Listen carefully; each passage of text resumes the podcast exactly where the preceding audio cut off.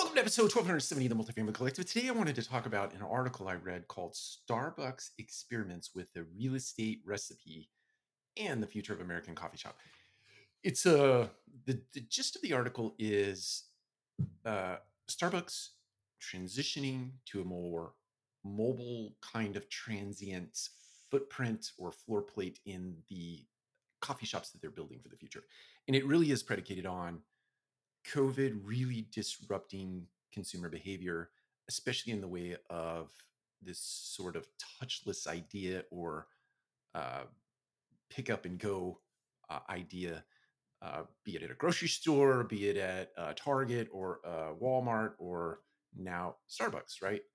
And their bet on the future is that they can operate out of a smaller footprint, introduce more technology into the workflow, the let's call it a sort of DIY slash tech slash human workflow, and introduce those components into the workflow so that a consumer doesn't come and hang around. And not because Starbucks doesn't want them to hang around, but that is really the way that the consumer is behaving today. They want to get in and get out and move on to the next thing in their lives.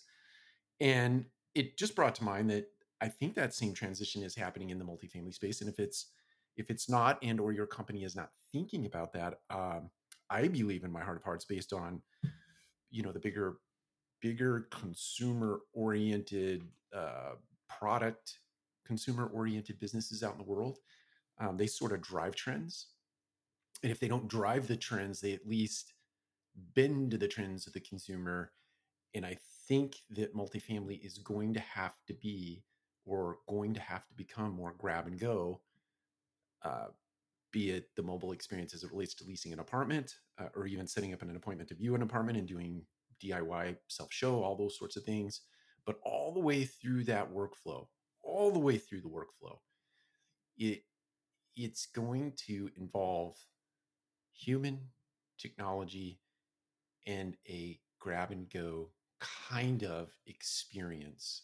That's not to suggest that you don't have common areas that are set up and designed for people to hang out, but I think anything that is ancillary to that has to be a sort of self-help, self-guide, do-it-yourself experience for the consumer.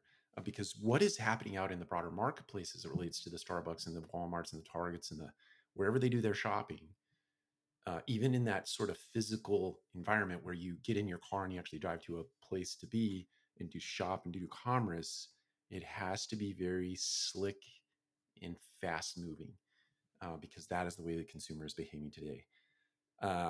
And as touchless as possible.